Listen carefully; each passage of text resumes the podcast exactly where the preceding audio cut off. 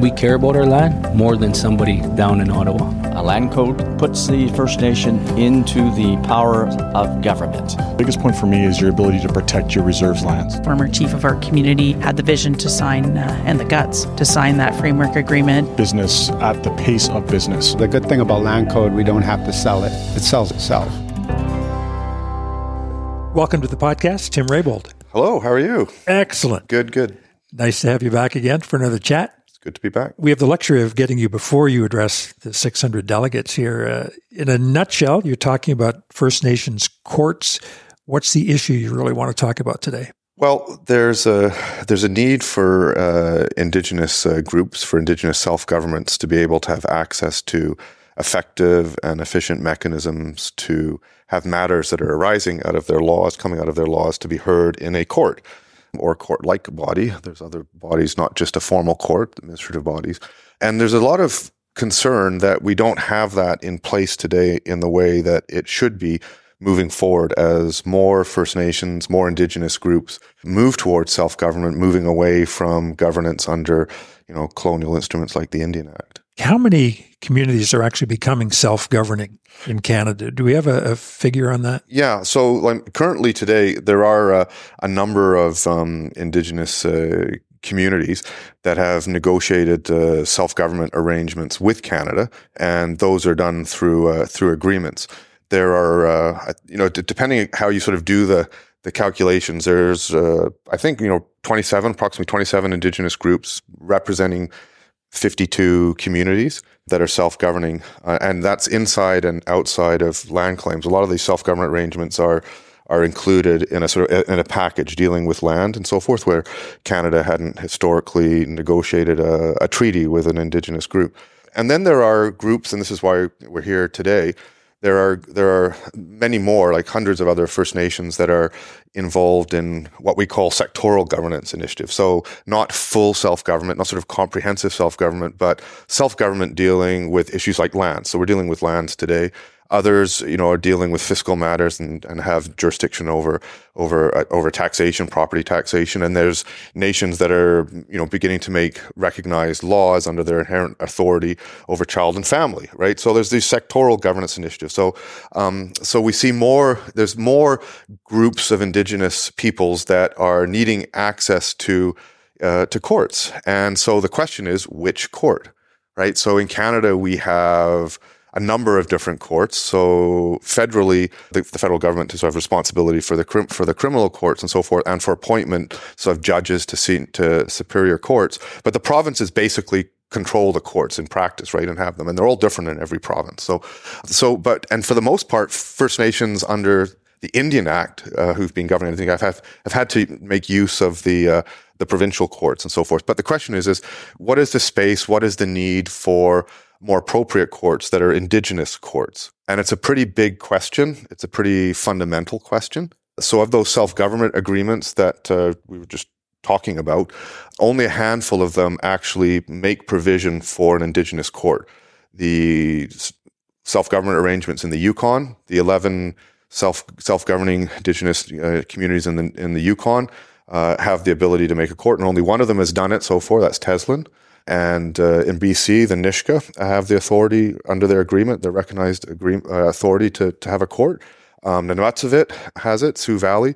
But other than that, for the other self governments, there may be a uh, so an expectation that it'll be negotiated or dealt with later, but we're not quite there yet. So anyway, it's a, it's a very sort of an, it's an evolving area.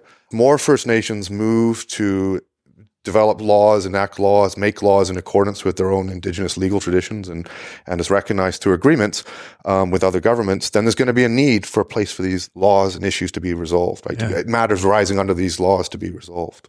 Earlier this morning, we were talking with uh, the Honorable Steven Point, and it's a tricky balance between the Western or colonial model of courts for the legal system writ large and indigenous traditions, methods of conflict resolution.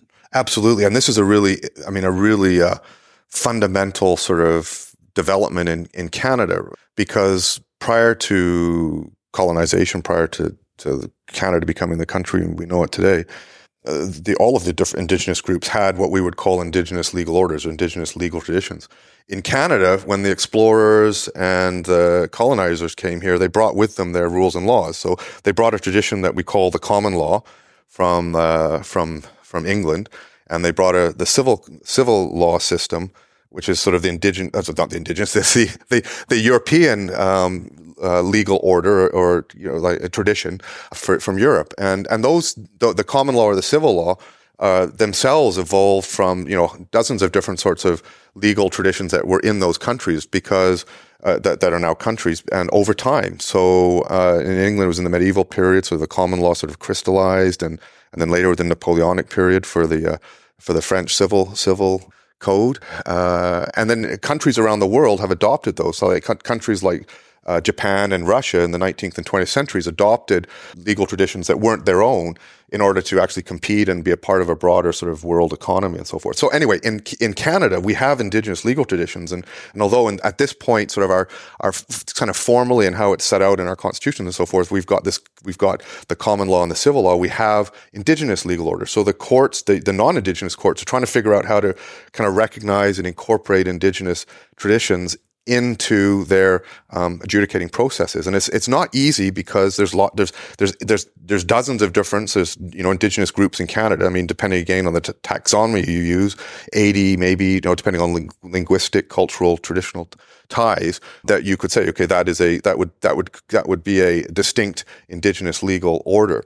So it's going to be very it's really and so it's going to be really interesting over time how this sort of mul- what we call like a, a multi-jural system operates. Multi- sometimes called like you know plural, uh, legal pluralism, right? There's these terms that are used to describe this, and and it's going to be really it's, it's and it's and for me, you know, as sort of as a non-indigenous person looking at it and working with indigenous communities, it's very fascinating because it's it, globally it's it's something that is quite kind of unique in a in a way in how it's how it's uh, how it's uh, how it's developing. Um, and there is, and the other sort of really incredible thing is that we've got. It's not incredible. I mean, it's important. Maybe I'm exaggerating, but it's but it, to me, it's incredible. I mean, we now actually have law schools in Canada, and I think it's. Um, I, I may be wrong on these numbers, but I think it's maybe like nine out of the twelve that have some form of indigenous indigenous legal traditions teaching. And there's actually a, a, university degree that you can get in in in this at University of Victoria. And there's some incredibly amazing uh, scholars like indigenous legal scholars people like John Borrows and Val Napoleon that are that are you know kind of leading the way in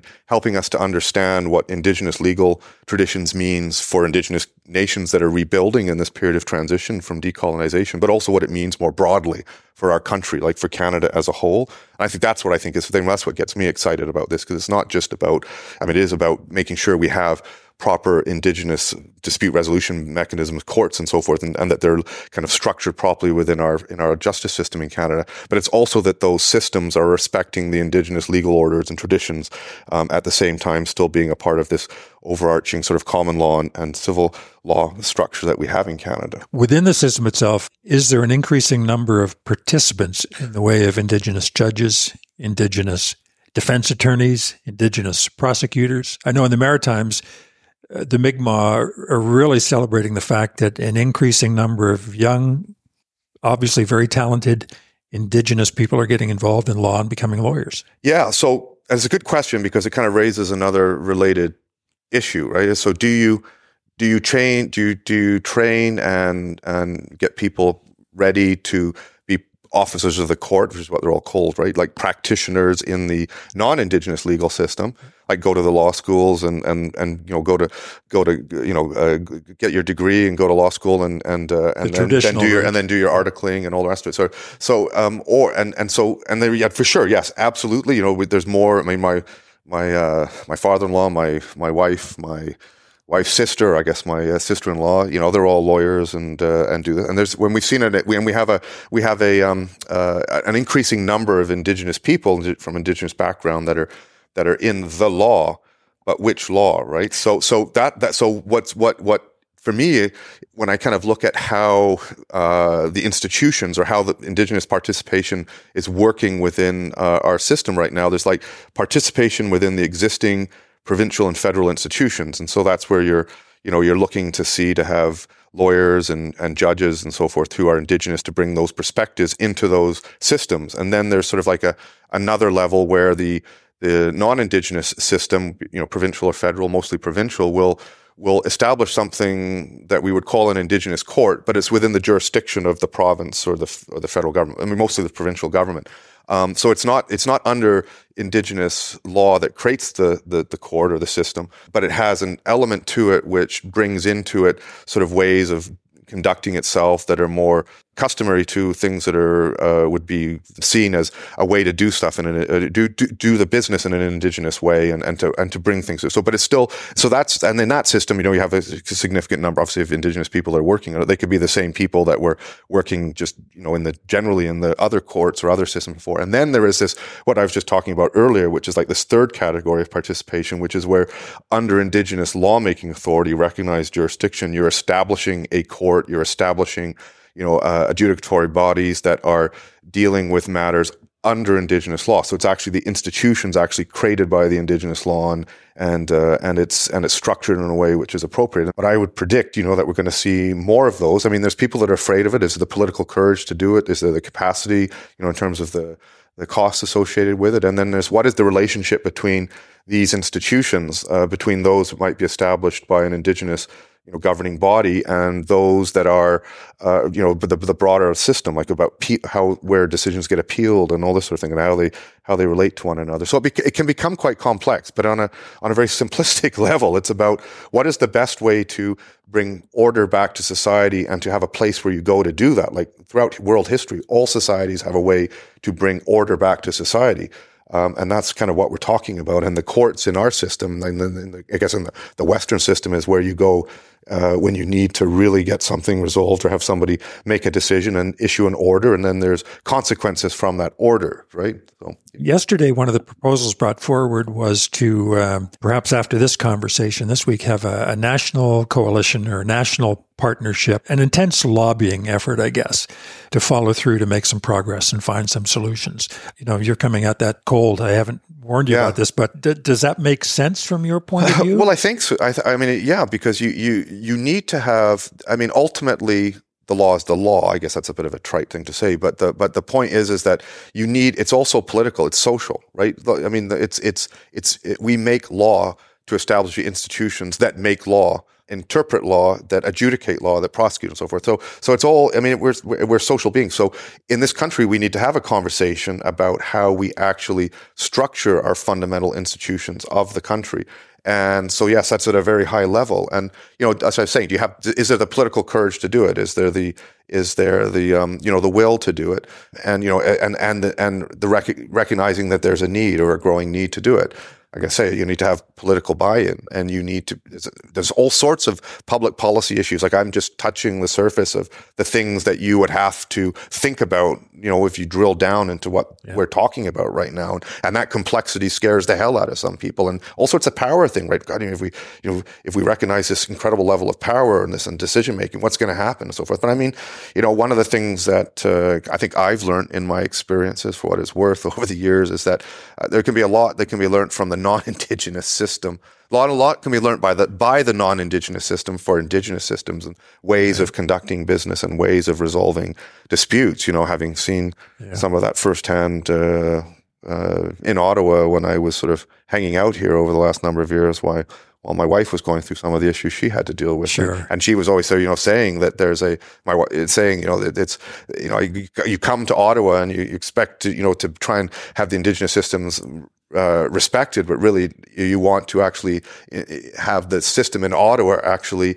use those systems or look at them more broadly as opposed to yeah. you know seeking a place to get authority for doing what we need to do well maybe you know it should be a bit more reflective and i think that was you know part of all of our experiences of of being involved on the political side of this but ultimately these questions are ones that politically have to be made about how this all works itself through. Well, why don't we wrap up with this? And you mentioned political buy-in, and as you know, timing is everything.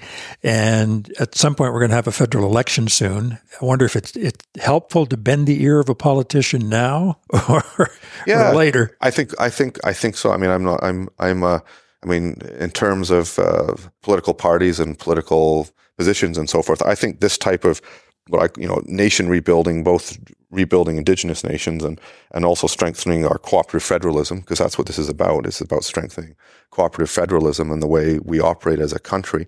I like to think, and maybe I'm, you know, one of these kind of naive people, or, or that it, it, shouldn't really matter. But you you bend everybody's ear. You bend everybody's ear that you need to bend in order to be able to have a conversation about something that you know is pretty fundamental to where we're going as a as a country. And you know, I should just point this out uh, when we're talking about courts, like just to the south of us, and it's a different system, and the, uh, it's a different uh, different system. It's a different different history. Uh, it's not a different system because it's a common law system in the United States, except for one place they have civil there too. But but it's a but it's but the tribes in the states, and they're called tribes in the states. We use that word uh, on their reservations, which is the words that they use to sure. describe their lands there. If I was to ask you, how many courts do you think there are, like tribal courts in the United States? Just have a guess. Wouldn't have a clue. I know, yeah. I'm going to say, I'm going to guess low. 400. So if I've got time on this yeah, podcast, yeah, sure. I just, I mean, it's a, I had the, the pleasure or, opportunity to travel with, uh, with Jody to, um, uh, when she visited the, the Navajo, because uh, she was the attorney general and they have, uh, for Canada, and they have an attorney general in their legal system, right? And so we we went to uh, we went well. She went there, and I followed. I went with her, right? and um, and I, I, had the opportunity of talking to their to their chief justice of their court, and I, and I, can't remember exactly how I put it. I said, you must. I mean, it must be really great that you're able to do this, and and and and and and um, you know, it was recognized that you can do it. And she kind of put me in my place a little bit, and she said, um, she said, well, it's, it's not really from choice. We we had no choice we had no other place to go. If we didn't establish this court that we were sitting in, and, and well, we weren't, we weren't talking in the back, we were outside, but you know, we are sitting in their court as as it was proceeding, and um, and they had to establish it like the other tribes because there was no place to go. There was no, the way their system was, it wasn't available to them in the in their in their in their local courts, in their state courts, and, and and federal and so forth. So they had to had to create their own under their you know domestic sovereignty. They had to create their own systems, and that's why you have so many.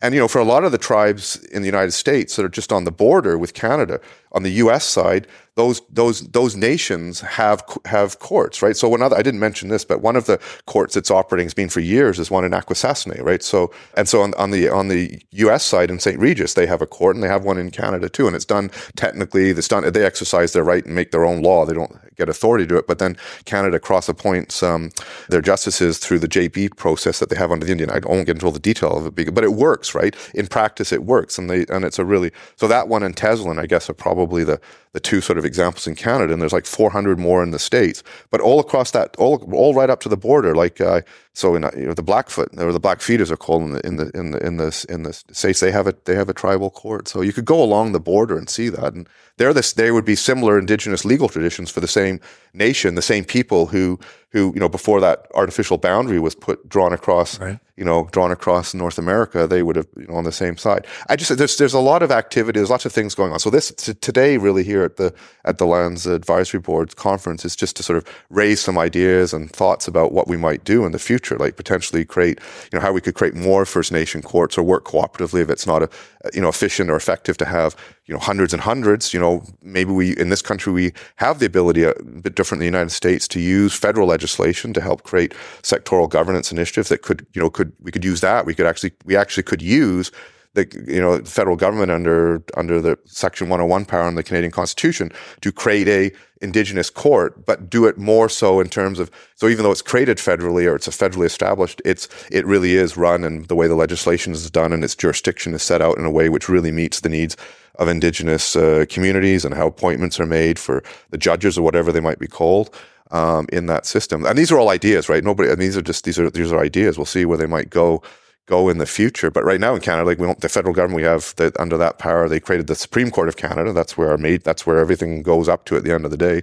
And they created the federal court, the federal court of appeal, and the tax court. So you know they could create another one if they wanted to. But again, it's political will and and there being a need and, and, and, dealing with it. And that's just one of the options. So there's a number of options. There's a number of options to look at, right? That how you do this. But all we know is that as more nations uh, move towards self, well, as they self-determine to become self-governing and you know avail themselves of the rights that are recognized. And this is in the UNDRIP as well. The United Nations Declaration has a has a, um, has an article that deals with justice systems and Indigenous rights with respect to justice systems. Well, the more we do that, and the more Indigenous laws are being made, and whether or not they're under land codes under the uh, framework agreement on land management, or they are through other other mechanisms, mechanisms, we're going to need places, proper places for them to be for decisions to be heard. Yeah, fascinating stuff. Yeah, thank you, Tim. You bet.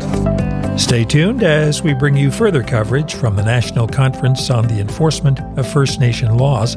Look for updated social media links and website content.